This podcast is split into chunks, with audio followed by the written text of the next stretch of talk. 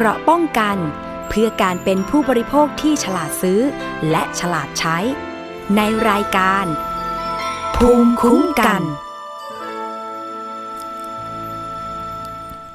สวัสดีครับ ยินดีต้อนรับคุณผู้ฟังเข้าสู่รายการภูมิคุ้มกัน รายการเพื่อผู้บริโภคนะครับ ที่ออกอากาศทุกวันจันทร์ถึงศุกร์ครับ คุณผู้ฟังครับ พบกับรายการของเราได้ เวลาเดิมนะครับ 11 นาฬิกาถึง 12 นาฬิกา วันนี้ผมประพาสเลิศวิไลดำเนินรายการครับ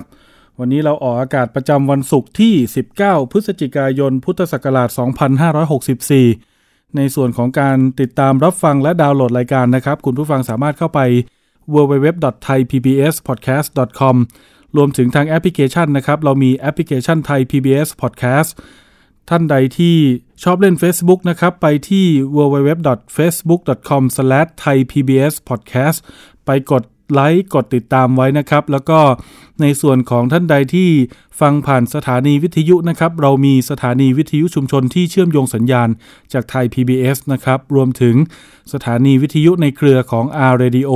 ของวิทยาลัยอาชีวศึกษาทั้งหมด 142 สถานีทั่วประเทศครับวางเว้นกันมา 1 สัปดาห์นะครับ คุณผู้ฟังครับ เนื่องจากว่าผมเนี่ยติดภารกิจลงพื้นที่นะครับไปทำข่าว เกี่ยวกับเรื่องปัญหาของพี่น้องชาวไร่อ้อยนะครับที่ 4 จังหวัดอีสานตอนบนนะครับ ก็เป็นเกี่ยวกับเรื่องสัญญานะครับ การทำสัญญาอะไรต่างๆ อันนี้ก็มุมหนึ่งก็เกี่ยวกับผู้บริโภคนะครับ คุณผู้ฟังก็อยากให้ระมัดระวัง อ่านสัญญาดีๆนะครับ แล้วก็อย่าเซ็นเอกสารเปล่าโดยเด็ดขาด หากเซ็นเอกสารเปล่าแล้วเขาไปเติมชื่อ เติมตัวเลข เติมรายละเอียดเพิ่มเติมเข้าไป ตรงนี้เราอาจจะเสียเปรียบได้นะครับ ก็อาจจะมีปัญหาตามมา อันนี้ย้ำเตือนกันไว้นะครับประเด็นแรกวันนี้นะครับที่นำมาฝากคุณผู้ฟัง ติดตามกันได้เลยนะครับสำหรับท่านไหนที่ยังไม่ได้รับวัคซีนนะครับ อันนี้เป็นข้อมูลที่เรานำมาฝากกันเป็นประจำอยู่แล้ว เพราะว่าช่วงนี้เนี่ยอยากให้คุณผู้ฟังได้รับรู้ข้อมูลได้รับทราบก่อนใครเลยนะครับ เนื่องจากว่าท่านไหนที่ไม่ได้ฉีดวัคซีน ในอนาคตท่านอาจจะต้องประสบความยากลำบากนะครับ ในการที่จะเดินทาง การไปห้างสรรพสินค้า การไปรับประทานอาหาร รวมถึงการไปชมมหรสพหรือคอนเสิร์ตต่างๆ ตรงนี้ก็อาจจะเป็นปัญหาว่าอาจจะเข้าไม่ได้นะครับ ทีมข่าวเราเคยลงพื้นที่ไปทำข่าวในอุทยานแห่งชาตินะครับ บางแห่งถึงขั้นถามหาหลักฐานนะครับว่าท่านฉีดวัคซีนแล้วหรือยัง วัคซีนที่ฉีดนั้นมีหลักฐานรับรองหรือไม่นะครับ อันนี้ยังไม่นับรวมการเดินทางไปต่างประเทศนะครับ คุณผู้ฟัง อันนี้สำคัญมากเลย บางสถานทูตนั้นเรียกขอสำเนาเลยนะครับ เอกสารรับรองการฉีดวัคซีนนะครับ ก่อนที่ท่านจะไปขอวีซ่านะครับ ก่อนที่จะขึ้นเครื่องเดินทางไปยังประเทศต่างๆนะครับ ผม ตรงนี้เรามีการเปิดนะครับ ลงทะเบียนครับคุณผู้ฟังครับ ในหน่วยบริการฉีดวัคซีนนะครับ ที่เกิดขึ้นจากความร่วมมือของสถานีโทรทัศน์ Thai PBS โรงพยาบาลธนบุรี Healthcare Group นะครับกรุงเทพมหานคร และสภาหอการค้าไทยนะครับสี่หน่วยงานเรามาร่วมกัน เปิดหน่วยฉีดวัคซีนให้แก่ประชาชนนะครับในเขตกรุงเทพนะครับรวมถึงพี่น้องในจังหวัดปริมณฑลรวมถึงจังหวัดใกล้เคียงนะครับ ที่สะดวกเดินทางมา อันนี้เราก็ฉีดให้นะครับ ในส่วนของหน่วยของเรานะครับ ตอนนี้ ยังมีการให้บริการอยู่นะครับคุณผู้ฟังครับสำหรับการเปิดลงทะเบียน โดยเราเริ่มเปิดลงทะเบียนตั้งแต่เมื่อวานนี้นะครับพฤหัสที่ 18 พฤศจิกายน แต่สิทธิ์ยังไม่เต็มครับ นี่เป็นข่าวดีสำหรับท่านที่ยังไม่ได้ฉีดวัคซีนนะครับ เอากลุ่มแรกก่อน กลุ่มแรกที่ยังไม่ได้วัคซีนเลยสักเข็มนะครับ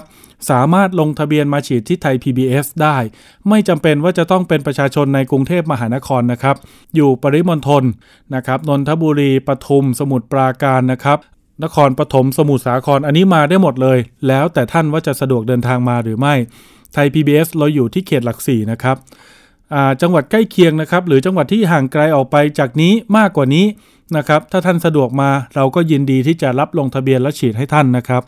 โดยการลงทะเบียนนั้นมีอยู่ 2 วิธีด้วยกันครับคุณผู้ฟัง วิธีแรกนั้นให้สแกน QR code ผมอธิบายอย่างนี้ว่าถ้าเกิดท่านไหนสะดวก เก่งเทคโนโลยีใช้มือถือเก่งหน่อย เข้าไปที่เพจไทย PBS หรือง่ายๆเลยโดยตรงเลยก็เข้าไปที่เพจรายการสถานีประชาชนนะครับ เราจะมีการแชร์ลิงก์แล้วก็แชร์ QR code ให้ท่านนะครับ ท่านก็สแกนได้เลย พอสแกนเสร็จแล้วกดลิงก์เข้าไปมันจะมีหน้าให้กรอกข้อมูลครับคุณผู้ฟัง กรอกข้อมูลของเรานะครับ ทั้งชื่อนามสกุล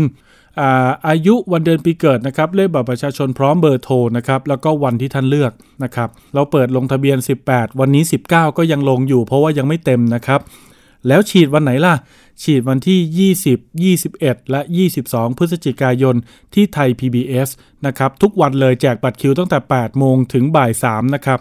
มาฉีดที่นี่นะครับ 3 วัน ฉะนั้นในกลุ่มแรกนะครับ ในกลุ่มที่ยังไม่ได้วัคซีนเลยสักเข็มนะครับ เก่งเทคโนโลยีหน่อยเข้าไปสแกน QR code ในเพจสถานีประชาชน แล้วถ้าเกิดว่าท่านไหนเล่นไม่เป็นหรือมือถือไม่มีอินเทอร์เน็ตไม่เป็นไรคุณผู้ฟัง มาที่เบอร์โทรก็ได้นะครับ 027902855 ย้ำอีกครั้งนะครับ 027902855 อีกเบอร์หนึ่งครับ 027902111 027902111 นะครับ เรามีเจ้าหน้าที่รอรับสายแล้วก็ลงทะเบียนให้คุณผู้ฟังอยู่นะครับ เผื่อว่าท่านไหนอาจจะเป็นผู้สูงอายุนะครับ ผู้พิการทางสายตาหรือว่าอาจจะใช้ลงทะเบียนในมือถือไม่เป็นไม่เป็นไรนะครับ โทรศัพท์มาก็ได้นะครับ ผมสามารถโทรมาได้เลยนะครับ ตั้งแต่9โมงเช้านะครับจนถึง 4 โมงเย็นนะครับเราก็มีเจ้าหน้าที่รออยู่นะครับ ทีมข่าวเราทำงานอยู่ แล้วก็รับสายแล้วก็ลงทะเบียนให้เช่นเดียวกันนะครับ คุณผู้ฟัง ทั้งหมดนี้ 4,500 สิทธิ์เท่านั้นนะครับ เมื่อวานนี้ลงไปแล้ว ทราบว่าน่าจะมีคนลงทะเบียนไปประมาณ 300นะครับตอนนี้ก็น่าจะเหลืออยู่ประมาณ 4,200สำหรับวันนี้นะครับ ฉะนั้นใครยังไม่ได้ฉีดวัคซีนนะครับ รีบลงทะเบียนเลยครับ แล้ววัคซีนที่ได้รับอันนี้สำคัญหลายคนอยากรู้ใช่ไหมครับเข็มที่ 1 เป็นแอสตราเซเนกานะครับ และเข็มที่ 2 ก็เป็นแอสตราเซเนกาเหมือนกันนะครับ ไม่มีฉีดไข้นะครับสำหรับรอบนี้นะครับ ฉีดแล้วก็อีกประมาณ 8ถึง12 สัปดาห์นะครับ ก็เดี๋ยวนัดมาฉีดเข็มที่ 2 อีกครั้งหนึ่งก็เป็นแอสตราเซเนกาเหมือนกันนะครับ ยังไม่หมดนะครับสำหรับวัคซีนกลุ่มที่ฉีดวัคซีนเข็มแรกไปแล้วนะครับสำหรับ a s t r a z เซ e c a หรือ s i n o v a c นะครับจากหน่วยบริการไทยร่วมใจ 25 จุดเนี่ยนะครับ ซึ่งบางจุดตอนนี้เขาปิดไปแล้วใช่ไหมครับ หากท่านยังไม่ได้รับเข็ม2นะครับหรือได้รับนัดเข็ม 2 แล้วแต่ไม่ได้ไปแล้วศูนย์เขาปิดไปแล้วทำยังไงดีนะครับ ลงทะเบียนเข้ามาแล้วก็มาฉีดที่เราได้นะครับ เดี๋ยวเราเก็บตกให้นะครับคุณผู้ฟัง วัคซีนที่ได้ก็จะเป็น a s t r a z เซ e c a เหมือนกัน ฉีดให้ในช่วงเดียวกันเลยครับ วันที่ 20 21 และ 22 พฤศจิกายนนะครับก็8โมงเช้าถึงบ่าย3นะครับแจกบัตรคิว เนื่องจากว่าเราจะต้องฉีดให้เสร็จก่อนบ่าย4โมงเย็นนะครับฉะนั้นท่านไหนนะครับที่ยังไม่ได้ลงทะเบียนนะครับ เข็มแรกนะครับ หรือฉีดเข็มแรกแล้ว พลาดนัดเข็ม2นะครับไปธุระปะปังอะไรมานะครับ มาฉีดไม่ทันนัดเขาศูนย์เขาปิดก่อนมาที่นี่นะครับ ย้ำนะครับว่าสำหรับคนที่จะมาฉีดเข็ม 2 ที่เราเนี่ยขอให้เป็น 25 หน่วยฉีดของไทยร่วมใจของกทมนะครับหากท่านฉีดในส่วนของทาง กระทรวงสาธารณาสุข หรือฉีดมาจากโรงพยาบาลต่างจังหวัด ตรงนี้รบกวนคุณผู้ฟังไปรับบริการที่ศูนย์ CVC กลางบางซื่อตรงแถวแถวสถานีรถไฟใหญ่ๆ ที่เขาเพิ่งจะสร้างนะครับ ตรงนั้นเนี่ยเขาเป็นศูนย์วัคซีนของกระทรวงสาธารณสุขนะครับ เนื่องจากว่าเราต้องบริหารจัดการให้วัคซีนนั้นเพียงพอนะครับสำหรับกลุ่มในที่มาฉีดของไทยร่วมใจนะครับถ้าเกิดในส่วนของท่านที่ฉีดของกระทรวงสาธารณสุขก็ไปฉีดที่ CVC กลางบางซื่อนะครับ ทั้งหมดนี้นะครับคุณผู้ฟังสามารถสอบถามข้อมูลเพิ่มเติมมาได้เลยนะครับ ถ้าสงสัยนะครับ โทรศัพท์ก็ 02ครับ7902111 เบอร์เดียวกับที่ลงทะเบียนนะครับ อีกช่องทางหนึ่งก็จะเป็น Line แอดนะครับ ถ้าเกิดใครสะดวกพิมพ์นะครับ ก็แอดมาที่ร้องทุกไทย PBS นะครับ ผมสะกดให้นะครับแอดไซ R O N G T O O K T H A I PBS นะครับ ร้องทุกไทย PBS ก็แอดมาแล้วทักมาสอบถามได้เลยครับ ผมก็เป็นหนึ่งในทีมแอดมินเหมือนกันก็จะคอยสอบถามและให้ข้อมูลแก่ท่านนะครับ หากข้อมูลไหนที่ไม่ไม่ได้อยู่ในส่วนของหน่วยงานเราหรือหน่วยฉีดของเรา แต่ผมพอที่จะหาให้ท่านได้ ก็ยินดีที่จะไปหาคำตอบมาให้นะครับคุณผู้ฟัง ทั้งหมดทั้งมวลนี้ก็เป็นเกี่ยวกับเรื่องของการฉีดวัคซีนนะครับ ผมประเด็นถัดมาครับคุณผู้ฟังช่วงนี้ เป็นห่วงเป็นใยกันเหลือเกินนะครับ เกี่ยวกับมลพิษทางอากาศนะครับ เนื่องจากว่า หลายปีที่ผ่านมาท่านจะสังเกตได้ว่าในเขตกรุงเทพและจังหวัดใกล้เคียงของเรานะครับ ก็ประสบปัญหาครับ เข้าหน้าหนาวทีไรปลายฝนต้นหนาวนี่ฝุ่น PM 2.5 มักจะมากันเป็นประจำทุกปีนะครับ อันนี้เราก็ไม่แน่ใจว่าจะดีขึ้นเมื่อไหร่ แล้วก็จะเห็นผลชัดเจนได้เมื่อไหร่นะครับสำหรับแนวทางในการแก้ไข ตอนนี้แม้ว่าฝุ่น PM 2.5 จะยังไม่มา แต่ก็มีลูกบ้านจัดสรรกลุ่มหนึ่งนะครับ หลายหมู่บ้านเลยนะครับ เดือดร้อนครับคุณผู้ฟังครับ พอหน้าหนาวเริ่มเข้ามาแล้ว โอ้โห กลิ่นเหม็นจากโรงงานคัดแยกขยะที่อยู่ใกล้บ้านของพวกเขาเนี่ยเริ่มจะลอยตุตุมาถึงบ้านของพวกเขาแล้วนะครับ บางครั้งเหม็นช่วงเวลากลางวัน บางครั้งเหม็นช่วงเย็นครับเหม็นช่วงกลางคืนนะครับโอ้โห อยู่อาศัยกินข้าวนอนหลับกันแทบจะไม่ได้เลยนะครับก็มีการร้องเรียนเข้ามาที่รายการสถานีประชาชนไทย PBS ของเรานะครับ เดี๋ยวเราไปคุยข้อมูลกับคุณบรูนะครับเป็นลูกบ้านผู้เสียหายนะครับ จากหมู่บ้านแห่งหนึ่งในจังหวัดปทุมธานี คุณบรูสวัสดีครับ ครับ สวัสดีครับ คุณบรูครับ เอางี้ก่อนเบื้องต้น เราไปซื้อบ้านตรงนั้นเนี่ย คุณบรูเป็นคนกรุงเทพหรือต่างจังหวัดเออผมอยู่ในกรุงเทพครับแต่กรุงเทพพอดีบ้านอยู่ที่อ่าอะไรอยู่ในเขตอื่นของกรุงเทพครับ ก็เลยอ่าพอดีต้องการบ้านใหม่ที่อยู่อาศัยใหม่นะครับครับก็เลยไปซื้อบ้านใหม่แล้วก็ก็มาซื้อที่นี่แหละครับ ผมที่นี่ปัญหานี่แหละครับ ครับผมมันมันมีอะไรในการที่ทำให้เราตัดสินใจว่าอยากจะไปซื้อบ้านไปอยู่อาศัยตรงนั้นครับ location ดีหรือว่าเดินทางสะดวกหรือยังไงครับ ครับก็ก็ถ้าเป็นตาม location ที่ที่บ้านตั้งอยู่ก็เป็น location ที่ดีเหมือนกันครับ อยู่ใกล้ๆห้างด้วยอะไรเงี้ยก็โอเคอยู่ครับผมอ๋อก็สะดวกสบายแต่ว่านะก็สะดวกสบายฮะอืมก็ตรงนี้ก็มีหลายโครงการครับหมายถึงว่าหลายหลายโครงการที่อยู่รวมกันร่วมกันอะไรเงี้ยครับ ผมเยอะอยู่ครับผม แสดงว่าตรงนั้นนี่คือมีหมู่บ้านจัดสรรเนี่ยอยู่เรียงเรียงๆกันอยู่หลายเจ้า เออครับ ผมเป็นอาจจะเป็นของเจ้าเดียวอะฮะแต่ว่ามีหลายโครงการที่รวมๆกันแบอ๋บว่าอครับเจ้าเดียวแต่มีแต่มีหลายโครงการเป็นบ้านเดี่ยวบ้าง เป็นจัดสรรบ้างเป็นทาวน์เฮาส์อะไรอย่างเงี้ยครับครับ รวมกัน แล้วก็จะมีของโครงการอื่นด้วยในละแวกเดียวกันก็มีครับครับ ผมอย่างชุมชนโครงการที่คุณบรูไปซื้ออยู่นี่คือราคาต่ำสุดถึงสูงสุดเนี่ยประมาณเท่าไหร่ครับโอ้ต่ำสุด ที่ผมทราบนี่ก็เอ่อก็จะจะเป็นประมาณสองล้านกว่าบาทสองล้านโอ้ห้าโหสองล้านก็หกประอ๋อมาณเนี้ยก็พอสมควรนะ ก็ถือว่าเป็นหมู่บ้านครับที่เขาเรียกว่าอยู่ในระดับที่มิดเดิลนะ เป็นระดับกลางขึ้นไปใช่ไหมครับ เอออ่าถูกต้องครับจากใช่ฐานครารัยบได้ใช่ไหมครับใช่อืมใช่แล้วใช่ใช่ใช่ตอนตอนนั้นที่คุณบรูไปอยู่ในปีไหนครับ ตอนนั้นมีโรงคัดแยกขยะอยู่ใกล้บ้านเราหรือยังอ๋อตอนนี้ผมเพิ่งย้ายมาได้ประมาณปีหนึ่งนะก็เมื่อปีที่แล้วอะเนาะครับก็ปีสองห้าหกสามอืมครับผม ก็ตอนนั้นที่ย้ายมาก็ เออก็ก็ก็มาดูบ้านอะ ก็ยังก็ยังไม่ได้ไปดูตรงส่วนที่มันมีปัญหาเนาะหมายถึงว่าด้านด้านหลังของโครงการ ก็ตอนเนี้ยมาตอนนั้นมาก็คือยังไม่รู้หรอกว่ามันมีมีอ่าสถานีคัดแยกคัดแยกขยะอยู่ในบริเวณที่เราอาศัยอยู่อย่างเงี้ย ยังไม่รู้ยังไม่ทราบอ๋อครับผมครับแสดงว่าคือตอนนั้นน่ะ มันก็มีโรงคัดแยกขยะนี้ตั้งอยู่แล้ว ใช่ครับ แต่ตอนอ่าแต่ตอนเราไปดูใช่นี่คือถูกมันต้องไม่เหม็นไม่ไม่ได้มีผลกระทบอย่างนี้ใช่ไหมฮะ ใช่ครับ เพราะว่าอืมตอนที่มาดูมันอาจจะบริเรามาดูเราจะไม่ได้ใช้เวลาอ่าอยู่กับสถานที่นั้นนานพอครับ ผมอืมาก็ครับมาดูแค่ช่วงระยะเวลาหนึ่งอะไรอย่างเงี้ยไม่เกินชั่วโมงสองชั่วโมงตอนเราดูบ้านนะนะครับ ครับ มันก็อาจจะยังไม่ไม่ได้ไม่ไม่ได้พบเจอปัญหาหรือว่าได้ทราบ ครับ เพราะว่าถ้าเรามาพอเรามาอาศัยแล้วอะฮะ อันเนี้ยมันมันมันมันใช้เวลาอยู่ทั้งทั้งวันเลยเนาะอ่าบางทีทั้งวันทั้งคืนหแหลัละๆคราวเนี้ยปอมโฮมอ่าอืมใช่อะไรครับเงี้ย มันก็เลยทำให้ให้เห็นปัญหามากขึ้นเรื่อยๆอะนะฮะตั้งแต่มาตั้งแต่มาอาศัยอยู่ครับผม ปัญหามันเป็นยังไงครับคุณบรูอ๋อก็ก็คร่าวๆเดี๋ยวเล่าให้ฟังคร่าวๆก็คือครับเอ่อตั้งแต่ซื้อมาก็ตั้งแต่ช่วงท้ายๆของปี2563อะเนาะช่วงพฤศจิกาโอ้ยไม่นานนี่ปเอระมาณงนั้นนะฮะครับเออไม่นานไม่นาน2563ใช่พฤศจิกานะครับ2563ก็ก็ผ่านมาได้ปีเดียวเองครับ พอซื้อแล้วก็มาอาศัยก็ช่วงแรกๆก็ก็มีกลิ่นนะฮะแต่ว่ามันจะเป็นกลิ่นของการเผาขยะอะไรอย่างเงี้ยมากกว่า เผาขยะหมายถึงว่า เหมือนเหมือน อันนี้ผมผมต้องขอแจ้งก่อนว่าผมผมลองพอผมได้กลิ่นน่ะครับผมก็ลองหาข้อมูลนะ ก็อยากจะแบบ เปิดใน Google Map ดู หรืออะไรอย่างเงี้ย หรือว่าเปิดข่าวดูว่าเอ้ยแถวชุมชนหรือแถวโครงการที่เราอยู่อะ มันมีปัญหาอะไรเรื่องนี้ไหมอะไรอย่างเงี้ยครับนะพอผมเริ่มเริ่มดู Google Map เริ่มเปิดหาข้อมูลข่าวใน Google หรืออะไรเงี้ย search เนี้ยก็จะเจอข่าวปัญหาเรื่องเนี้ยเออออกมาในหน้าของการที่ search หาอินเทอร์เน็ตนะอืม แล้วก็พอประกอบกับอ่าเปิดดู Google Map ในตำแหน่งบ้านตัวเองอะไรเงี้ยแล้วก็ครับลอง search ดูไอ้รอบๆแถวๆที่ผมอยู่มันมีไหมน่าอะไรเงี้ยครับเออปรากฏว่าก็ไปพอดีเลยครับ ไปเจอเลยว่า ด้านหลังของโครงการหมู่บ้านเนี่ยมันก็จะเป็นอ่าสถานีคัดแยกขยะอยู่ ใหญ่ไหมฮะอ่าได้มาทราบจาก Google เลยพื้นอ๋อที่ใหญ่ใหญ่ฮะใหญ่ใหญ่หลายน่าจะหลายไร่นะครับ ผม อืมครับ ระยะจากใช่โรงคัดแยกขยะตรงนั้นเนี่ยกับหมู่บ้านของเรานี่คือมันอยู่ห่างกันเยอะไหมครับ โอ้เอาจริงๆผมว่าไม่ไม่ไม่เกินหนึ่งกิโลนะครับ ผมขับรถแป๊บเดียว ไม่เกินสองนาทีก็ถึงแล้วครับอ๋อมันมันมันมันห่างมานิดเดียวเองครับผมไม่จริง ๆ คือหนึ่งหนึ่งกิโลก็ถือว่าไกลนะ แต่ว่าถ้าเกิดพื้นที่อืมใหญ่แล้วปริมาณขยะเยอะนี่ก็อาจจะกลิ่นถึงเหมือนกันนะผมว่าอาจใช่ไหมจะมากกว่าหนึ่งโลนะครับ แต่ว่าผมอืมว่าจะไม่ถนัดเรื่องการไปวัดวัดพื้นที่มาก แต่ว่าครับถ้าถ้าถ้านับถึงออกจากหมู่บ้านไปเนี่ยปุ๊บออกไปเนี่ย ขับรถไม่เกินไม่เกินนาทีสองนาทีก็ถึงแล้วออกไปเลี้ยวซ้ายข้ามสะพานถึงเลยครับ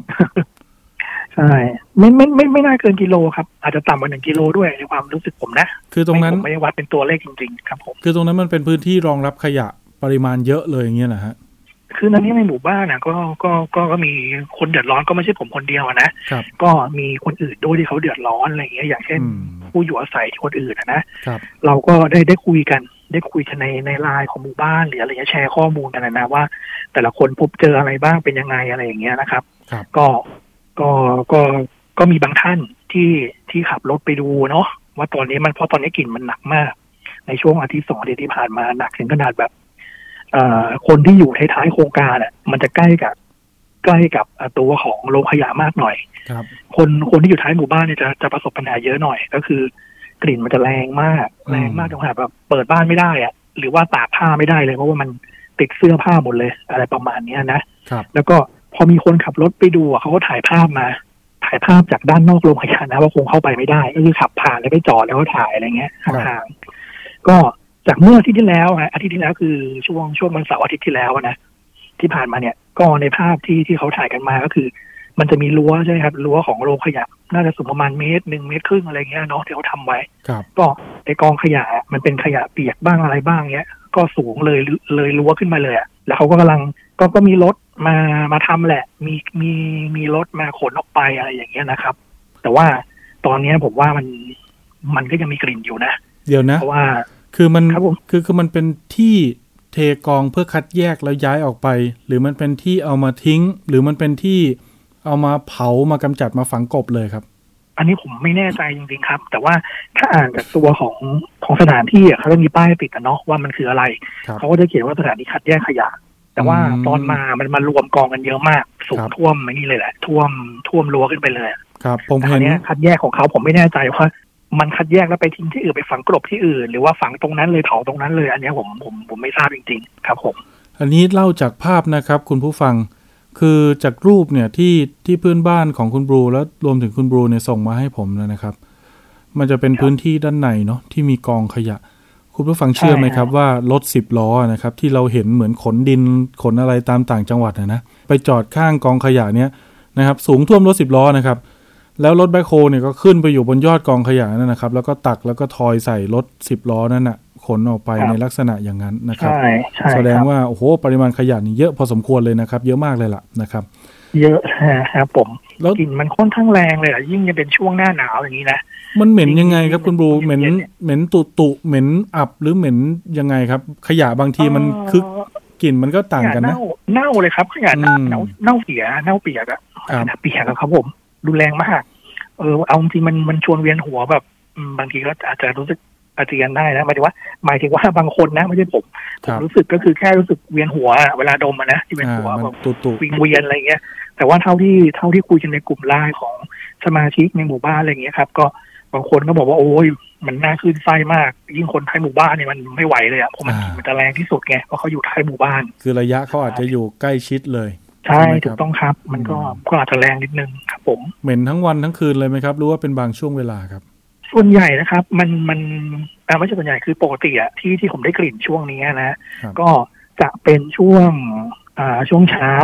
ช่วงเช้าก็มีเหมือนกัน แต่จะเป็นช่วงแปดโมงถึงไม่เกินเที่ยงอะจะมีกลิ่นมา อันนี้ไม่แน่ใจคือมันเป็นฤดูด้วยฮะอืมถ้าฤดูที่มันใช่เป็นลมต่ำๆอย่างฤดูหนาวเงี้ยลมพัดต่ำๆเอื่อยๆอย่างเงี้ยครับมันจะมาช่วงแบบช่วงแปดโมงถึงเที่ยงประมาณเนี้ย แต่ว่ามันจะไม่ไม่ไม่ไม่ทุกวัน มันแล้วแต่กระแสลมทิศทางลมครับแล้วก็มีตอนเย็นตอนเย็นเนี่ยจะหนักหน่อย เย็นนี่จะหนักไปจนถึงค่ำๆเลยสองทุ่มอะไรอย่างเงี้ยโอ้อย่างนี้อืมอย่างนี้คือหน้าหน้าหนาวนี้ก็อาจจะ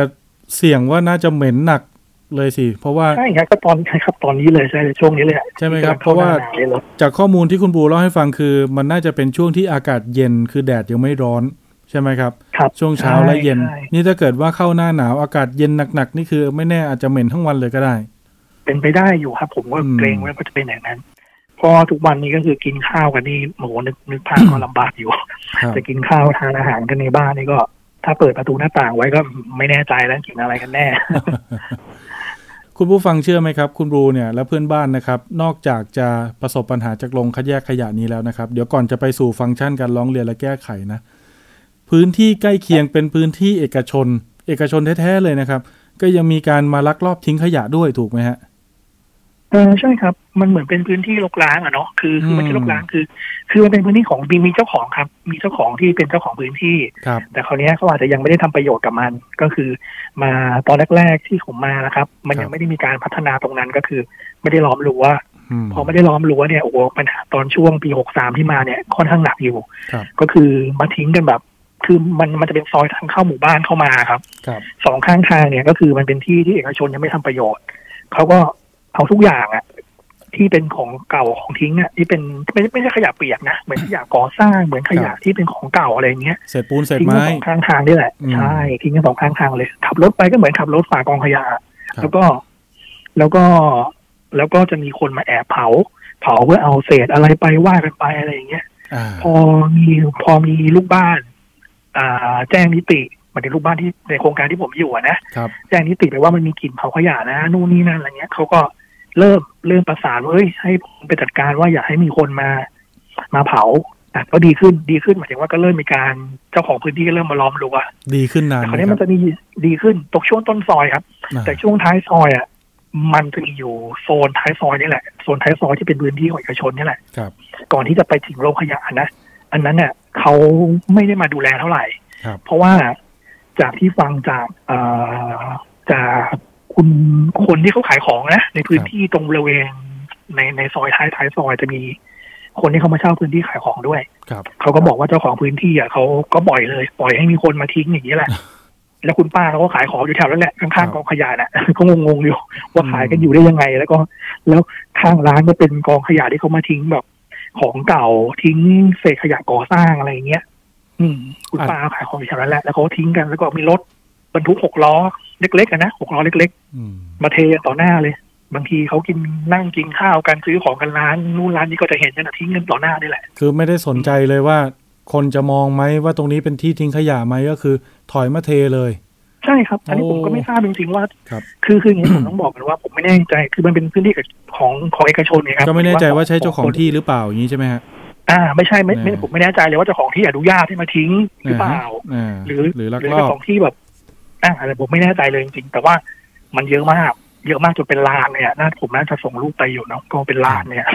เหมือนเป็นลานทิ้งทิ้งขยะเศษเก่าอะไรเงี้ยงงๆกันเลยทีเดียวว่าแบบเออมันมันมาทิ้งกันได้ขนาดนี้เลยเหรออะไรอย่างเงี้ยเห็นครับผมเห็นสภาพแล้วก็น่าเห็นใจนะครับ คุณผู้ฟังครับ เพราะว่าจากรูปที่คุณบูส่งมาให้เนี่ยเอ่อบริเวณนั้นมันน่าจะเป็นป่าด้วยแล้วครับ แล้วแล้วมันก็จะไม่ได้เป็นชุมชนที่หนาแน่นเท่าที่ควร พอมันไม่ค่อยมีคนมันก็มักจะมีคนที่มักง่ายอาจจะเอามาทิ้ง อันนี้เราก็ตั้งข้อสังเกตไว้ก่อนว่า ไม่รู้ว่าเจ้าของที่แปลงนั้นเขารับรู้หรือเปล่า เขาอาจจะไม่รู้เลยแล้วมีคนมาลักลอบ หรือเขาอาจจะยินยอมให้มาทิ้ง อันนั้นก็อีกประเด็นหนึ่งก็ต้องไปตรวจสอบใช่กัคนรับ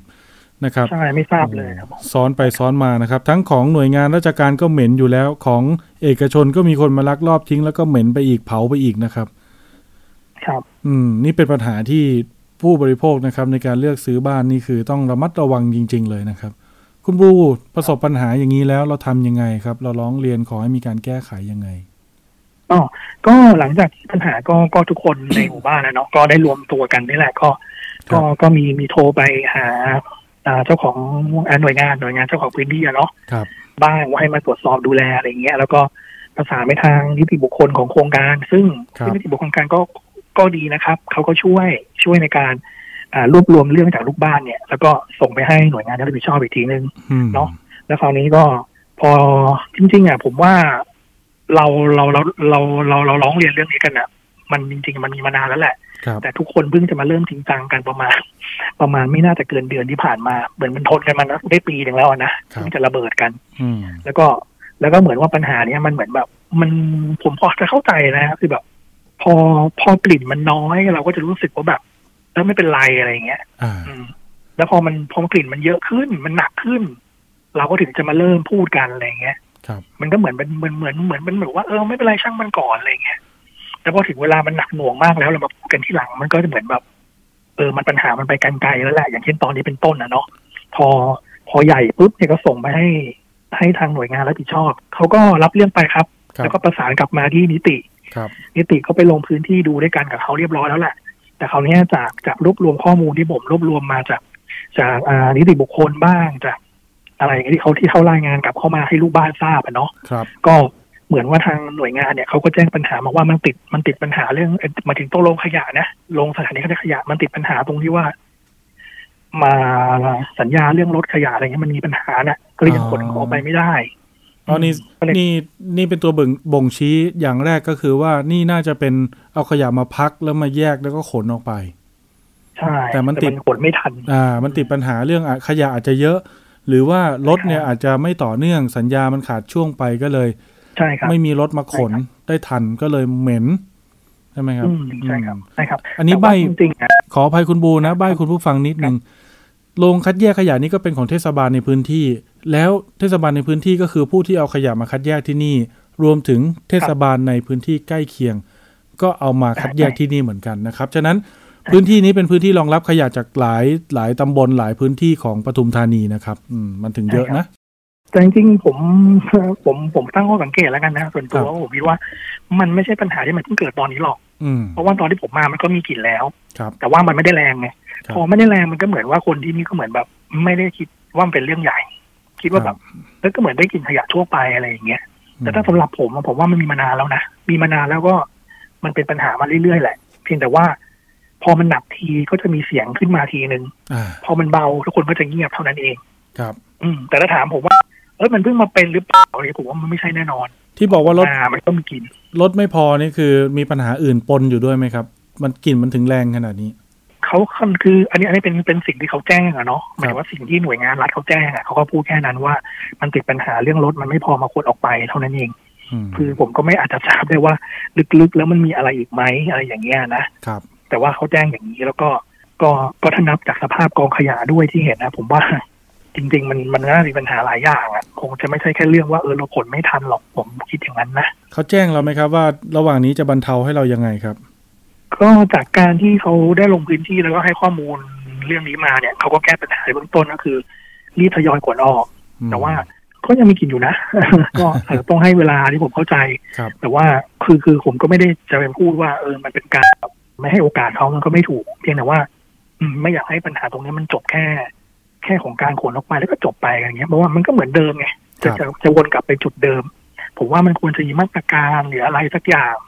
ที่มาดูแลในอนาคตต่อไปอีกอะนะครับอืมทางสิ่งแวดล้อมหรืออะไรอย่างเงี้ย เพราะว่าถ้าขนแล้วจบไป พอมันเต็มใหม่ก็วนก็มาร้องเรียนกันใหม่ผมว่ามันก็วนอยู่อย่างนี้นะมันไม่จบจริง ๆ จากข้อมูลที่ผมได้พูดคุยกับคุณบรูนะครับ คุณผู้ฟังครับก็มีการไปไปตรวจสอบข้อมูลนะครับ แล้วก็ไปพูดคุยข้อมูลกับทางหลาย ๆ ท่านนะครับ ทั้งในด้านกฎหมายด้านสิ่งแวดล้อมอะไรต่าง ๆ นะครับ มันก็อ่ามีข้อมูลที่น่าสนใจครับ คุณผู้ฟังว่า ปัญหาขยะเนี่ยโดยเฉพาะในพื้นที่ที่มีประชากรอาศัยหนาแน่นนะครับ ปริมาณขยะนี่คือมันล้นเกินกว่าศักยภาพของท้องถิ่นบางครั้งที่รับไม่ไหวนะครับ มันเลยเกิดการมาเทกองรวมกันนะครับ จากหลายตำบลหลายอำเภอเงี้ยครับบางครั้งเนี่ยใช้จุดจุดเดียวในการที่จะมาคัดแยก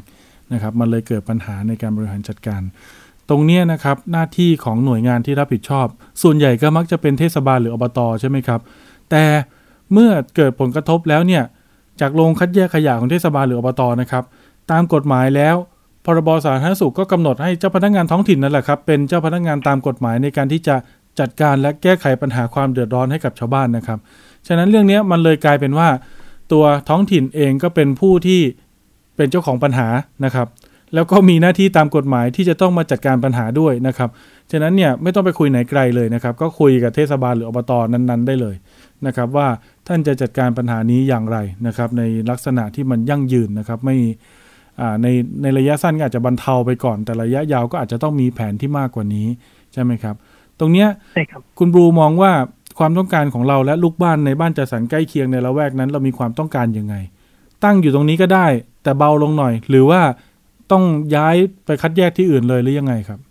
จริงๆ จากที่ได้คุยกันในกลุ่มลูกบ้านบ้างเนี้ยก็ไอ้ครับไอ้ไอ้ไอ้ประเด็นเรื่องที่ว่า จะจะจะย้ายมันออกไปหรือเปล่าเนี่ยผมผมก็คงตอบแทนเขาไม่ได้เนาะผมไม่ได้ไปไปไปซาวเสียงจากลูกบ้านทั้งหมดมาอะไรอย่างเงี้ยนะครับ ครับ ผมผมจะขอพูดในแง่ในแง่ของว่าเอาเฉพาะตัวเราก็ได้ ผมในการอ่าครับอ่าเพราะว่าผมคงไม่กล้าวลวงอย่างนั้นดีกว่า ครับ ก็ถ้าเป็นถ้าเป็นผมนะ ผมมองว่าอ่าใช่ครับตอนแรกอะอ่า สถานีคัดแยกมันอาจจะมาอยู่ก่อนแล้วแหละ อันเนี้ยครับผมผมเข้าใจเขาอืมแต่คราวเนี้ยพอมาอยู่ก่อนก็อย่างที่ที่ที่ท่านผู้บริหารการได้พูดนะครับ ว่ามันต้องมีมาตรการมาตรการในการมาดูแลต่อไปในอนาคตว่าเออในเมื่อมันมีชุมชนขยายมา คุณจะทำยังไงกับมันครับอย่างเช่นคุณจะมีมาตรการทางอ่าสิ่งแวดล้อมมาควบคุมมันยังไง จะใช้อะไรมาควบคุมให้มันไม่เกิดอ่าเหตุการณ์แบบนี้อีก หรือว่าหนักกว่านี้อืมเพราะว่าบางทีพวกน้ำเน่าจากขยะพวกเนี้ยมันลงไปในดินลงซึมไปในบ่อน้ำข้างล่างอะ มันก็ไปเรื่อยๆนะฮะและชุมชนมันอยู่ตรงนั้นอะไอสารหรือว่าอะไรทุกอย่างที่มันซึมลงไปอะมันจะไปชั้นใต้ดินแค่ไหนเราก็ไม่รู้อะเนาะเดี๋ยวมันจะโผล่ไปในคลองหรืออะไรในแถวนั้นหรือเปล่า อันนี้ก็ได้มีปัญหาต่อไปอีกเรื่อยอืมๆแล้วก็เข้าใจไอสิ่งที่ลมพัดมาเนี่ยก็อย่าครังบที่เรารู้กันอะบางอย่างมันพัดมามันเป็นอะไรล่ะ เรารู้ไหมอย่างเช่นอ่าฝุ่นละอองขนาดเล็ก หรือว่าอ่า ฝุ่นอะไรที่มันอยู่กับขยะที่เขาเททีหนึ่งเนี่ยแล้วมันพัดมาทีเนี่ยถึงจะไม่ใช่ PM 2.5 ก็เถอะครับแต่มันลอยมาเนี่ย ตอนเราทิ้งตอนเขาเทรถรถขยะฟุ้มลงมาเงี้ยกระทบสุขภาพหรือเปล่าก็ไม่รู้ ใช่ มันอืมสูงเข้าไปคุณเป็นยังไงล่ะคุณก็ไม่รู้ครับอ่า มันจะต้องมีวิธีการไหนมาควบคุมมันไหมเรื่องนี้อะนะ แล้วก็ส่วนส่วนการย้ายออกไปเนี่ย ถ้าถามความเห็นผมผมคิดว่ามันก็ควรจะพิจารณาต่อไปในสเต็ปหนึ่งว่า เออมีปัญหาแล้วแหละ แล้วก็พอลงมาสำรวจแล้วเห็นว่ามันมีโครงการขึ้นมาล้อมเยอะขนาดเนี้ยเพราะว่าถ้าถ้าหน่วยงานรัฐที่รับผิดชอบอยู่ในพื้นที่เนี่ยนะที่เขารับผิดชอบอะเขาได้ลองดูแผนที่หรืออะไรอย่างเงี้ย ผมว่าเขาน่าจะเริ่มเห็นนะ ว่ามันมีโครงการหมู่บ้านอะอ่าประชากรเริ่มหนาแน่นขึ้น ใช่ใช่เขาควรจะพิจารณายังไงต่ออะไรเงี้ยเพราะว่า แสดงว่าเออทำไปดีละครับผมผมฟังเนี่ยจากจุดยืนของคุณบลูก็คือว่า โอเคระยะเนี้ยอาจจะ เน้นมาตรการในการควบคุมกลิ่น อย่าให้ส่งผลกระทบมากเกินกว่านี้หรือครับหรือหรือหรืออย่าให้มันหนักมากเกินไป แต่ในระยะยาวถ้าเกิดชุมชนมันหนาแน่นขึ้น ก็อยากจะขอให้พิจารณาว่าย้ายจุดย้ายสถานที่ที่น่าจะเหมาะสมกว่านี้ไหมอย่างนี้ไหมฮะใช่ครับอืมใช่ครับ คือจริงๆผมอยากให้ย้ายแต่ว่าอืมก็ก็ผมเข้าใจครับ ในการดำเนินการอะไรพวกนี้มันเป็นเรื่องใหญ่ครับจะมาพูดว่าให้ย้ายแล้วย้ายทันทีภายในเดือนสองเดือนหรือว่าหกเดือนเงี้ยมันเป็นไปไม่ได้อ่าก็ต้องมีมาตรการในการบอกว่าเออเราจะย้ายไปที่ไหนยังไงเขาก็ต้องสำรวจอะไรเงี้ยครับคือก็นั่นแหละครับ คือในสเต็ปแรกในตอนนี้ก็อยากให้จัดการเรื่องเรื่องเรื่องเบื้องต้นตรงนี้ก่อนในระยะสั้นนะนะโอเคพอระยะกลางเนี่ยก็ควรจะเริ่มได้แล้วว่าจะไปที่ไหนกันได้ครับได้ครับก็อันนี้ก็เป็นหนึ่งในตัวอย่างปัญหานะครับของลูกบ้านนะครับท่านครับ คุณผู้ฟังครับในส่วนของท่านจะไปเลือกซื้อบ้านเลือกซื้อที่อยู่อาศัยนะครับ ก็ พยายามดูให้ดีครับ ขับรถอ้อมเล่นๆนะครับ ขับรถลองวนดูนะครับ ว่าละแวกที่อยู่อาศัยของท่านนั้นมีลักษณะเป็นอย่างไรนะครับ แต่ไม่ใช่ว่าถ้าไม่มีโรงคัดแยกขยะแล้วจะปลอดภัยก็ไม่นะครับ ผมไปทำข่าวมา ผมก็เคยเห็นมาตั้งทีหลังก็มีเยอะแยะไปนะคุณบูนะอืมอืมอืมอ๋อนะครับครับครับแล้วฝากฝากถึงอ่าเจ้าของที่ดินด้วยนะครับหากท่านไม่ได้ทำประโยชน์นะครับ มีท่านไหนไปทิ้งขยะในพื้นที่ของท่านท่านมีหน้าที่ต้องดูแลนะครับ เพราะว่า ถ้าเกิดผลกระทบใดๆก็แล้ว แต่เจ้าของที่ดินยังไงก็มีหน้าที่นะครับ ที่จะต้องมาจัดการปัญหานะครับ ตรงนี้ก็ต้องระมัดระวังด้วย เพราะว่าถ้าเกิดเหตุอะไรขึ้นมา สมมุติมีไฟไหม้แล้วลามไปติดหมู่บ้านจัดสรรหรืออะไรขึ้นมาอย่างเงี้ยลูกบ้านที่ได้รับผลกระทบอาจจะมาฟ้องร้องท่านก็ได้ในฐานะต้นเพลิงว่า จะต้องเป็นผู้รับผิดชอบความเสียหายในทางแพ่งต่อเขาก็อาจเป็นได้นะนะครับผมอันนี้ก็เป็นข้อกฎหมายเล็ก ๆ น้อยๆนะครับ วันนี้ขอบคุณคุณบรูนะครับที่มาสะท้อนปัญหา เดี๋ยวทีมข่าวเราติดตาม ประเด็นนี้อีกทีหนึ่งแล้วจะประสานหน่วยงานที่เกี่ยวข้องนะครับ ว่าจะคืบหน้าอย่างไรนะครับ คุณบรูได้เลยครับ ขอบคุณมากครับ สวัสดีครับครับ คุณผู้ฟังครับในประเด็นถัดไปอันนี้มีเรื่องน่าสนใจอีกเรื่องหนึ่งนะครับ เราไปซื้อสินค้าไปซื้อบริการแล้วเนี่ยเราเป็นผู้บริโภคนะครับ ควรจะต้องได้สินค้าและบริการที่มีคุณภาพนะครับ คุณพี่ท่านนี้เป็นชาวบ้านเจ้าของบ้านนะครับ อยู่ที่จังหวัดนนทบุรี ช่วงนี้ work from home ใช่ไหมครับ หรือช่างหลายคนไม่มีงานทำนะครับ ก็มีการไปว่าจ้างนะครับ ช่างมาซ่อมแซมบ้านนะครับ โอ้โห คุณผู้ฟัง จากที่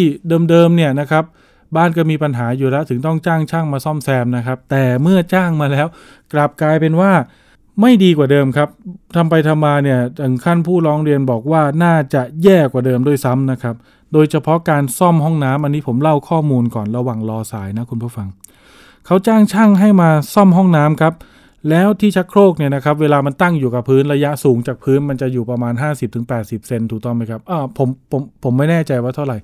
แต่เมื่อคุณพี่ท่านนี้ไปจ้างช่างมาแล้วนะครับ ซ่อมพื้นกระเบื้องห้องน้ำช่างไปเทปูนทับครับ แต่ไม่ได้ยกชักโครกตามระยะที่เททับเข้าไปนะครับ มันกลายเป็นว่าชักโครกของบ้านท่านคนนี้นะครับ ก็กลายเป็นชักโครกที่มีระดับที่ต่ำนะครับ แล้วอยู่ใกล้พื้นห้องน้ำไปเลยนะครับ จากการซ่อมแซมในครั้งนี้ เสียเงินนะครับไปตั้ง 1 4 0 0 0 0 บาทนะครับ แต่ได้คุณภาพการซ่อมในปริมาณเท่านี้นะครับ ที่ผู้ร้องเรียนเขาได้บอกไว้นะครับเขาก็รู้สึกว่า โอ้โห อย่างนี้ไม่เป็นธรรมเลยนะครับ และอยากให้มีการประสานหน่วยงานไปช่วยเหลือ หรือไปเจรจากับผู้รับเหมาหน่อยนะครับผมดูจากภาพแล้วนะคุณผู้ฟังก็มีการเทขึ้นมานะครับ ชักโครกนี่ถูก พื้นห่อขึ้นไปนะครับ ประมาณเกือบครึ่งเลยนะครับ แล้วผู้ร้องเรียนท่านเนี้ยนะครับ ท่านก็บอกว่า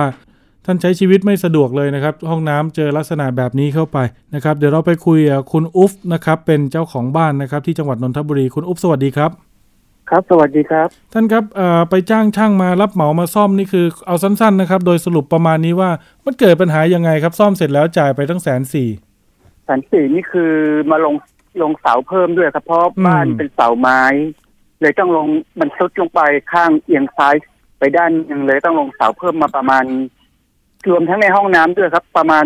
แปดต้นหรือเก้าต้นอะไรเนี่ยผมจำไม่ได้แล้วครับ ประมาณ เอางี้เกือบคุณปีอุ๊บแล้วครับด้วยด้วยด้วยเนื่องจากว่าเวลาเราจำกัดด้วยปัญหานี่คือมันมีเป็นข้อๆเลยได้ไหมฮะ ชักโครกนี่ครับคือคือต่ำไปเลย ถูกเทถมไปเลย ครับเขาแล้วผมเขาทำอะไรเขาก็ไม่บอกเขาเขาเขาไม่ทุบพื้นห้องน้ำออกอะครับอ๋อเขาเทปูนเททับเลยเทเททับขึ้นมาครับ แล้วเขาตัดตัดปลายประตูห้องน้ำออก ให้มันพอดีกัน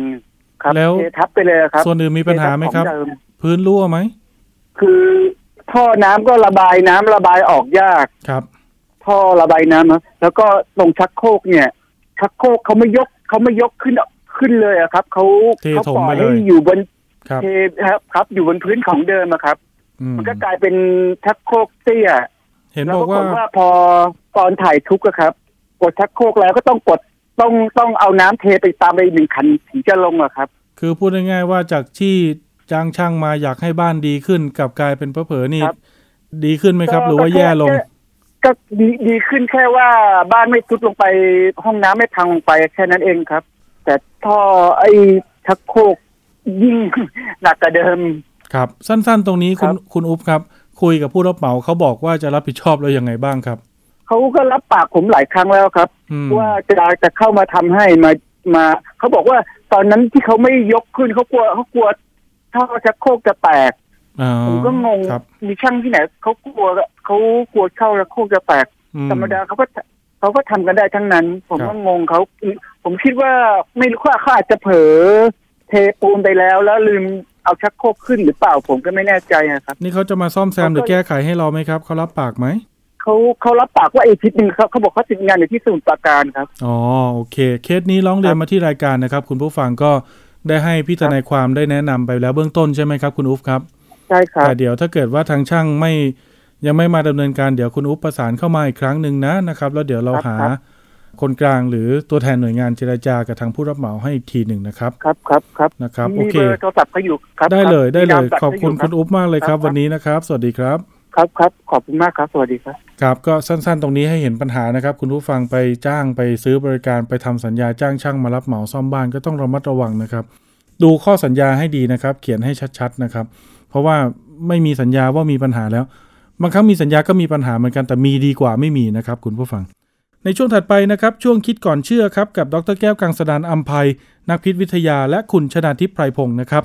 วันนี้มาในตอนข้อมูลวิทยาศาสตร์ที่ไม่ได้เขียนโดยนักวิทยาศาสตร์ มักขาดส่วนสำคัญที่ควรจะรู้ครับ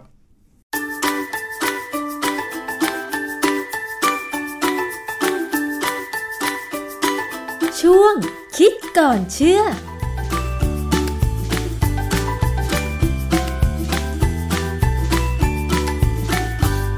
พบกันในช่วงคิดก่อนเชื่อกับดรแก้วกังสดานนภัย นักพิษวิทยากับดิฉันชนาทิพไพรพงศ์นะคะ วันนี้เราจะคุยกันเกี่ยวกับเรื่องของข้อมูลวิทยาศาสตร์ค่ะคุณผู้ฟัง บางครั้งนะคะ การที่เราเห็นโฆษณา หรือว่าเห็นข้อมูลต่างๆ ที่ถูกแชร์กันมาทางสื่อสังคมออนไลน์ ที่มันเกี่ยวข้องกับข้อมูลทางวิทยาศาสตร์ เช่น ข้อมูลของอาหาร หรือว่าชื่อสารเคมีต่างๆนะคะ บางครั้งเนี่ยถ้าเราไม่อ่านดีๆ และเราไม่ใช่นักวิทยาศาสตร์ ก็อาจจะหลงเชื่อข้อมูลนั้นว่ามันเป็นจริง แต่ว่าคุณทราบหรือไม่ว่าข้อมูลนั้นเนี่ยใครเป็นคนเขียน บางทีอาจจะเป็นแอดมินของเพจ หรือว่าอาจจะเป็นคนที่ไม่ได้อยู่ในวงการวิทยาศาสตร์นั้นจริง ๆ แล้วก็ไปคัดลอกบทความหรือข้อมูลอื่นๆ มาเขียนใหม่ ซึ่งตรงนี้แหละค่ะทำให้เราไม่สามารถตรวจสอบข้อมูลได้นะคะ ว่าข้อมูลข้อเท็จจริงที่ นำเสนอเรื่องของวิทยาศาสตร์ เช่นอาหารหรือผลิตภัณฑ์ต่างๆ นั้นเนี่ยมันเป็นข้อมูลที่ถูกต้องหรือไม่ อย่างเช่น กรณีหนึ่งค่ะมีการนำข้อมูลไปโพสต์เกี่ยวกับ การเก็บกระเทียมสับ ถ้านำไปแช่ในน้ำมันพืช มีข้อมูลที่เขาเขียนไว้ว่า เสี่ยงต่อการปนเปื้อนของเชื้อโบทูลินัมแล้วก็จะทำให้เกิดสารโบท็อกซ์ซึ่งก่อให้เกิดอาการอัมาพาตชั่วคราว ในบริเวณที่สารโบท็อกซ์อยู่ การเกิดอัมาพาตที่กล้ามเนื้อบริเวณช่วงคอ ที่เป็นทางเดินผ่านของทั้งอาหาร แล้วก็ทางเดินหายใจ ก็ทำให้เกิดอาการหายใจไม่ออก ส่งผลเฉียบพลันทำให้เสียชีวิตง่าย ๆ อันนี้เป็นข้อมูลที่เขาเขียนไว้นะคะ เราจะมาเช็คได้ยังไงคะว่า ข้อมูลวิทยาศาสตร์ที่เขานำเสนอนั้นเนี่ย มันถูกต้องหรือไม่ เราจะมาสอบถามกับอาจารย์แก้วค่ะ อาจารย์คะ จะแนะนำว่าจะตรวจสอบยังไงได้บ้างคะ ตรวจสอบยากนะ เพราะว่าคือถ้าคนที่เรียนวิทยาศาสตร์มา ในสาขาที่มีการโพสต์ข้อมูลเนี่ยนะเขาจะรู้เลยว่าข้อความที่เขียนเนี่ยมันอาจจะถูกเป็นบางส่วน หรือไม่ครบยกตัวอย่างง่ายๆ อย่างเรื่องของโบท็อกความจริงแล้วเนี่ยเรื่องที่เขาเขียนเนี่ยที่ผมได้ไปอ่านที่คุณชนาทิพย์ส่งมาเนี่ยนะตัวเรื่องเนี่ยก็ไม่ได้ถึงกับผิดเพียงแต่ว่าเขาใช้คำไม่ถูกบ้าง คือเขาพยายามเขียนให้สนุก มันสวิงสวายเกินไป แล้วก็ บางอย่างเนี่ยก็ใช้คำไม่ถูกอย่างเช่นคำว่าโบท็อกเนี่ยค่ะโบท็อกเนี่ยเป็นคำที่เขาใช้ในทางการแพทย์นะเป็นคำที่จดทะเบียนจดลิขสิทธิ์ของบริษัทหนึ่งค่ะซึ่งเขาผลิตสารพิษตัวเนี้ยขึ้นมาสำหรับคล้ายๆจะเป็นยา เพื่อแก้ปัญหาคนหน้าเหี่ยว อันนี้คงไม่กระทบใจคุณนะค่ะนะที่เราได้ยินกันบ่อยๆ ว่าฉีดโบท็อกโบท็อกก็คือทำมาจากเชื้อ botulinum นั่นเอง แต่ว่าโบท็อกเป็นชื่อทางการค้าที่เขาจดทะเบียนแล้วใช่ไหมคะอาจารย์ ครับเขาเป็นบริษัทหนึ่งคือฉีดเข้าไปแล้วเนี่ยมันทำให้เกิดอัมพาตของกล้ามเนื้อตรงนั้นเลยคือดูตึงค่ะนะฮะและถึงวันหนึ่งมันก็จะสลายไปเพราะมันเป็นโปรตีนก็ต้องฉีดใหม่ เนื่องจากว่าเป็นคำทางการแพทย์ แล้วเราจะไม่ใช้ในทางวิทยาศาสตร์ชีวภาพนะฮะในวิทยาศาสตร์ชีวภาพหรือเลยไปถึงเรื่องอาหาร อาหารเนี่ยเป็นทั้งวิทยาศาสตร์ชีวภาพ และวิทยาศาสตร์ทางด้านกายภาพด้วย เพราะว่าคนที่ เขาเรียนทางด้าน food technology เนี่ยเขาจะรู้ทั้งสองสาขา ในเรื่องพิษภัยทางอาหารเราเรียกว่า botulin หรือ botulinum toxin ตัวเชื้อเนี่ยชื่อ Clostridium botulinum ค่ะนะฮะเอ่อเชื้อตัวเนี้ยเป็นเชื้อที่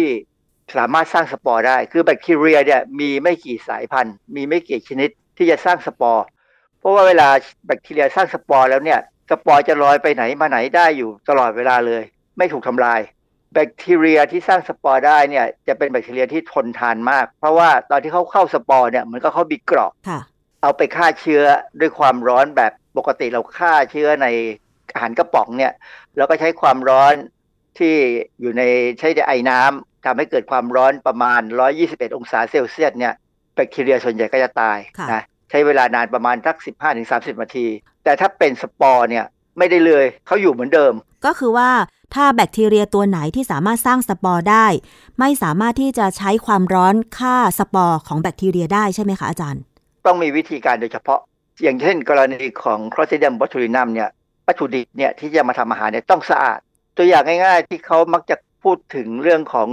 Clostridium botulinum ก็คือ มันมักจะมีสปอร์อยู่ในดิน แต่ค่ะความจริงในอากาศก็มีนะค่ะในดินเนี่ยพืชอะไรก็ตาม เช่นพืชที่มีรากมีหัวมีกลีบมีหนอ หรืออะไรก็ตามเนี่ยที่เราจะเอามาใช้ทำอาหารเนี่ยถ้าล้างดินออกไม่หมดเนี่ยแล้วเอาไปทำเป็นอาหารและเก็บไว้เนี่ยก็จะมีเชื้อพวกนี้ได้แต่มีข้อแม้ว่าจะต้องเก็บในลักษณะที่ไม่มีอากาศอ๋อเพราะอะไร เพราะว่า Clostridium botulinum เนี่ยเป็นชนิดที่เราเรียกว่า strictly anaerob คือไม่ใช่ออกซิเจนเขาจะไม่ใช่ออกซิเจนเลย ถ้ามีออกซิเจนเมื่อไหร่เขาตายค่ะ อย่างเช่นที่เราเคยได้ยินกันเมื่อก่อนก็คือ Clostridium botulinum เนี่ย จะอยู่ในหน่อไม้ปี๊บใช่ไหมคะ เพราะว่ากระบวนการอัดหน่อไม้ปี๊บก็คือจะเอาอากาศออกให้หมดใช่ไหมอาจารย์เขาใส่จนแน่นนะ แล้วก็เอาน้ำเติม แล้วก็ปิดปี๊บปิดสนิทเลยอือฮึแล้วก็เอาไปต้มบ้าง แต่ว่าความร้อนเนี่ยมันอย่างที่บอกแล้วว่า ถ้าอยู่ในรูปของสปอร์เมื่อไหร่เนี่ย ต้มให้ตายยังไงเขาก็ไม่ตายค่ะ เพราะฉะนั้นเนี่ยวิธีที่เขาจะทำอาหารที่จะปลอดภัยเพื่อไม่ให้มีเชื้อพวกเนี้ยเขาจะต้องทำให้สภาวะเป็นกรด เป็นกรดหมายความว่าต่ำกว่า pH 4ลงมาค่ะนะฮะถ้า 4 กว่ากว่าๆขึ้นไปแล้วเนี่ยคราวเนี้ยเขาอยู่ได้นะอันนี้คือปัญหาที่เช่นกรณีของไส้กรอกไส้กรอกฝรั่งอะนะไส้กรอกฝรั่งเนี่ยมันเป็นอาหารหมัก แต่ว่าไม่ได้หมักแล้วเปรี้ยวนะค่ะหมักแล้วมีกลิ่นหอมอร่อยอย่างหอมแบบไส้กรอกอะซึ่ง pH ของเขาประมาณ 4-5-6ถึง5ถึง6แล้วแต่วิธีการทำอะนะ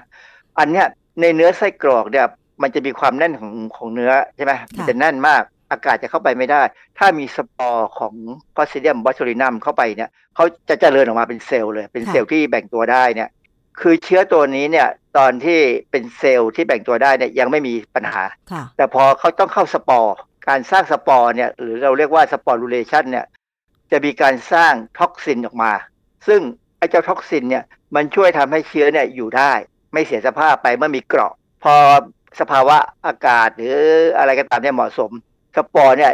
จะสลายตัวทำให้เชื้อออกมาได้ และคราวนี้ก็จะแบ่งแต่ระหว่างที่มีการสลายตัวสปอร์ออกเนี่ยสารพิษจะออกมาด้วยค่ะเพราะฉะนั้นเนี่ยจึงเป็นเรื่องที่มีปัญหาว่าอาหารอย่างไส้กรอกเนี่ยเขาเลยต้องใส่ไนไตรท์ลงไปไนไตรท์เนี่ยจะเป็นอนุมูลที่สามารถไปจับตัวกับองค์ประกอบในเซลล์ของ Clostridium botulinum ทำให้มันตายค่ะแต่ไนไตรท์เองเนี่ยก็มีความสามารถในการเปลี่ยนแปลงบาง บางองค์ประกอบของอาหารให้กลายเป็นสารก่อมะเร็งได้อ๋อดังนั้นเนี่ยเขาถือบอกว่าไส้กรอกเนี่ยกินเถอะแต่อย่ากินมาก และถ้าจะกินเนี่ยต้องกินกับผักกินกับผลไม้ คือพูดง่ายๆผมเคยแนะนำบ่อยไปว่า ถ้าจะกินไส้กรอกฝรั่งเนี่ยนะให้ยำซะนะยำนี่จะมีผักแล้วก็มีกรดจากมะนาว ซึ่งมะนาวเนี่ยก็จะมีสารต้านอนุมูลอิสระสารต้านอะไรต่ออะไรพอสมควรนะฮะค่ะ อาจารย์แล้วจากข้อมูลที่มีการเผยแพร่เกี่ยวกับ Clostridium botulinum ว่า อาจจะเกิดได้ถ้าเกิดเอากระเทียมสับไปแช่ในน้ำมัน เช่นน้ำมันมะกอก แล้วเขายังมีการเสนอ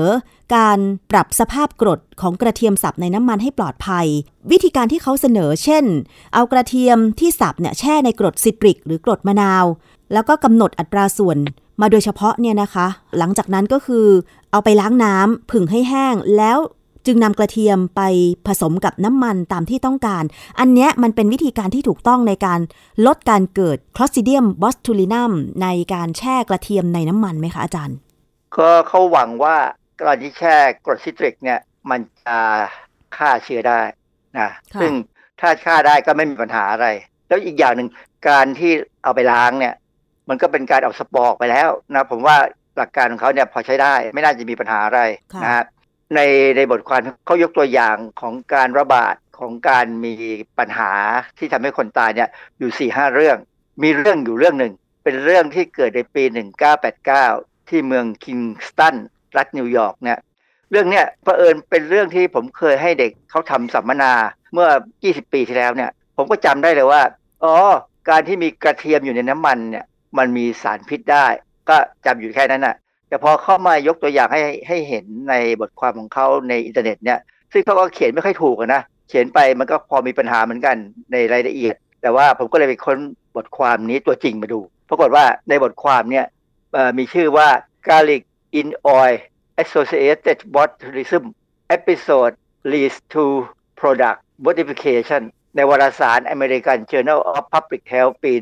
1990 คือตัวชื่อบทความเนี่ยให้ความหมายดี ก็พูดว่า กระเทียมที่อยู่ในน้ำมันเนี่ยนะมันมีความเกี่ยวข้องกับการเกิด botulism คำว่า botulism เนี่ยเป็นชื่อโรคที่เกิดขึ้นเลย แล้วคำว่า episode leads to product modification ปรากฏการณ์เป็นปัญหาเนี่ยมันนำไปสู่การปรับปรุงการผลิตสินค้าตัวนี้ค่ะ แล้วในบทความที่เขาเขียนเขาเอ่ยถึงรายละเอียดของงานวิจัยหรือว่าคำแนะนำยังไงบ้างคะอาจารย์ คือบทความเนี่ยมันเป็นลักษณะของ case study ก็คือการ รายงานการเกิดโรคของผู้ป่วย 3 ราย เข้ารับการรักษาที่โรงพยาบาลคิงสตันซิตี้เมืองคิงสตันรัฐนิวยอร์กคนที่เข้ามาหาหมอเนี่ยเขามีอาการคล้ายๆ กับโรค botulism ซึ่งมันมีตำราอธิบายอยู่ หมอเขาก็ไปตรวจทางระบบประสาท เพราะว่าไอ้เจ้า botulism เนี่ยมันจะใช้มันมีสารพิษใช่ไหมบอทูลินบอทูลินเนี่ยเป็นสารพิษต่อระบบประสาทค่ะนะฮะอาการที่เห็นคือหนังตาตกทั้งสองข้าง มองเห็นภาพซ้อนในแนวนอนค่ะเนื่องจากความผิดปกติของกล้ามเนื้อตาอืมนะคือกล้ามเนื้อตาเนี่ยปกติต้องมีเส้นประสาทมาควบคุมใช่ไหมค่ะตอนนี้สารพิษเนี่ยพอไปถึงเส้นประสาทตัวนี้ก็ทำให้เส้นประสาทไม่ทำงาน กล้ามเนื้อตาก็ผิดปกติค่ะนะพูดก็ไม่ชัด เพราะว่าอะไรเวลาเราพูดเนี่ยเราใช้กล้ามเนื้อ ซึ่งมีเส้นประสาทมาคุมค่ะมีอาการขย้อนกล้ามเนื้ออ่อนแรงแบบรุนแรงจนยืนเองไม่ได้แต่นี่จริง ๆ แล้วเนี่ยถ้าคนที่กินเข้าไปมากๆเนี่ยนะ ปอดจะไม่ทำงาน เพราะว่าปอดนี่ก็เป็นอวัยวะที่มีระบบประสาทมากระตุ้นอยู่ตลอดเวลาค่ะพอระบบประสาทเจอสารพิษบอทูลินเข้าไป มันไม่ทำงานปอดก็ไม่ทำงาน หายใจไม่ออกก็ตายนะฮะทีอันนี้ในกรณีเนี่ยเขาบอกว่าย้อนไปงานเลี้ยงอาหารค่ำวันที่ 19กุมภาพันธ์เนี่ยในปี 1989 นะ ผู้ป่วยได้เริ่มมีอาการ 35ถึง40 ชั่วโมง หลังมื้ออาหาร ในมื้ออาหารเขาเนี่ยมีขนมปังกระเทียมค่ะเวลาเขาทำขนมปังกระเทียมเนี่ยเขาไม่ได้ไปซื้อเขาได้กระเทียมกระป๋องมาจากคนให้อะนะ เอามาผสมมาการีนก่อนเออในเทียม แล้วก็ทาไปบนขนมปัง แล้วเขาก็ห่อด้วยอลูมิเนียมฟอยล์นะ เอาไปอบที่150องศาเซลเซียส20นาที ความร้อน150 20นาทีที่จริงๆเนี่ยเชื้อโรคอื่นก็ตายหมดแล้วค่ะนะฮะร้อยห้าสิบองศาเซลเซียสนะคะอาจารย์เออแต่บังเอิญเชื้อเนี่ยที่มันอยู่ในกระเทียมเนี่ยมันอยู่ในรูปของ สปอร์ค่ะมันก็อยู่ได้เขาบอกว่าน้ำมันที่ใช้ใส่กระเทียมเนี่ยเป็นน้ำมันมะกอกนะ เพราะฉะนั้นรสชาติคงจะดีอะเขาบอกว่ามันเป็นผลิตภัณฑ์ที่ผลิตราวปี 198นะคือผลิตมาตั้งหลายปีก่อนที่เขาจะได้เอามากิน แล้วว่าสินค้าตัวนี้ผลิตโดยไม่ใช้สารกันบูดหรือไม่มีการปรับสภาพกรดแล้วก็ติดฉลากไว้ว่าเก็บในตู้เย็น แต่จริงๆ แล้วสินค้านี้ไม่ได้เก็บในตู้เย็นมาที่บ้านเขาเนี่ยสามเดือน ค่ะคือถ้าไม่เก็บในตู้เย็นอยู่ในกระป๋อง ซึ่งไม่มีอากาศสปอร์เนี่ยมันออกมาแล้วนะฮะแล้วมันก็อยู่สบายเลยอยู่ ก็กินอะไรที่เป็นองค์ประกอบของกระเทียมเนี่ยเป็นอาหารค่ะ ประเด็นคือเขาตรวจสอบในอุจจาระและก็ในเลือดของคนป่วยเนี่ยเจอสารพิษนะค่ะโดยเฉพาะในอุจจาระเนี่ยเจอเชื้อด้วย เพราะฉะนั้นมันก็ confirm มันก็ชัดเจนยืนยันว่าสารพิษจาก Clostridium botulinum เนี่ยเป็นตัวที่มีปัญหาค่ะพอมีปัญหาอย่างนี้เนี่ยในน้ำมันกระเทียมที่มีเหลืออยู่ในกระป๋องในขวดเขาเนี่ย ก็เอามาตรวจนะเขาพบว่าเอ่อมี pH ประมาณ 5.7 คือกลางกลางๆออกไปกลางกลางๆซึ่งแสดงว่าไม่มีการใช้กรด มีลักษณะที่เชื้อขึ้นได้สบายมาก USFDA หรืออย. อเมริกาเนี่ยพร้อมกับหน่วยงานทางด้านการเกษตรของนิวยอร์กเนี่ยค่ะเขาก็เลยสั่งให้ทุกบริษัทเนี่ยหยุดผลิตสินค้าที่เป็นกระเทียมในน้ำมัน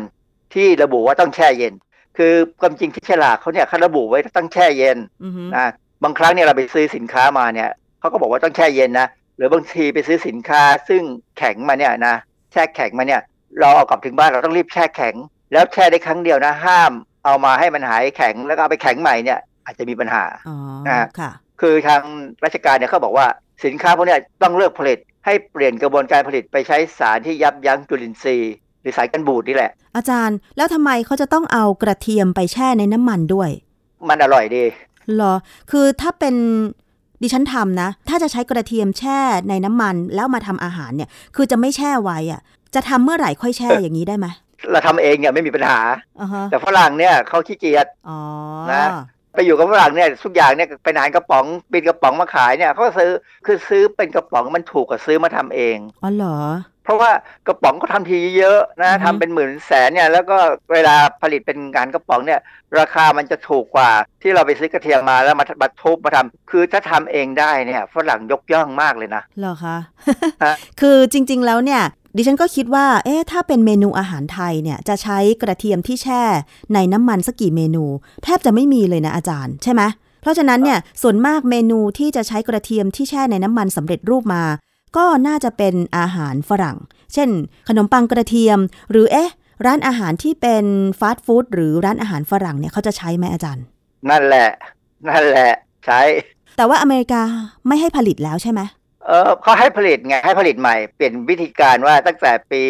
1990เนี่ยนะให้ผลิตโดยใช้สารกันบูดแต่กรณีอย่างเงี้ยต้องใช้ไนไตรแน่ๆแต่ว่าไนไตรเนี่ยมันก็ไม่ถึงกับละลายใน กระเทียมต้องมีวิธีการนะอือฮึเออเขามีวิธีการทำให้มันให้ไนไตรเนี่ยไปอยู่ในน้ำมันได้นะฮะอืมเออหรือไม่ก็ก่อนที่จะทำอะไรกับกระเทียมเนี่ยก็อาจจะต้องแช่แช่กรดซิตริกอย่างที่คนที่เขาเขียนอินเทอร์เน็ตเขาแนะนำมานะค่ะใช้กรดซิตริกหรือกรดฟอสฟอริกอะไรก็ได้ มันคือขอให้ pH ขอให้ความเป็นกรดด่างเนี่ยลงไปทางด้านกรดนะเพราะว่าเชื้อพวกนี้จะอยู่ไม่ได้นะค่ะสปอร์มันก็จะสูญสภาพไป ถ้าไม่ใช้กรดซิตริกล้างมะนาวก่อนแช่ในน้ำมันจะใช้น้ำมะนาวแท้ ๆ ได้ไหมอาจารย์ ได้แช่น้ำมะนาวยิ่งดีหอมดี คือถ้าทำเลยแล้วใช้เลยเนี่ย ไม่จำเป็นต้องไปใช้อะไรให้มันเสี่ยงคือถ้าเราใช้กระเทียมสดเอามาบดเอามาสับ แล้วแช่ในน้ำมัน อาจจะเป็นน้ำมันที่เราซื้อมาเอง เช่นน้ำมันมะกอกแล้วเอามาทำเช่น เมนูขนมปังกระเทียมเลยแบบเนี้ย ไม่มีโอกาสเกิดคลอส i ิเดียมบอทูลินัมใช่ไหมอาจารย์เออเชื้อมันจะไม่มีมันจะไม่ทันอะ คือเรากินมันซะก่อน อ๋อค่ะ แล้วพวกนี้ถ้าเรากินสปอร์เข้าไปเนี่ย ไม่มีปัญหา เพราะว่ามันอยู่ในสภาพที่เป็นกรดในกระเพาะอาหารเนี่ยมันก็ไปแล้วค่ะ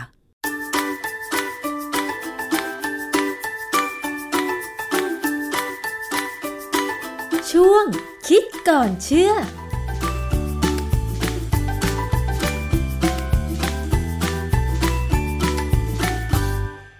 ครับคุณผู้ฟังครับทั้งหมดนี้ก็เป็นสาระความรู้ข่าวสารที่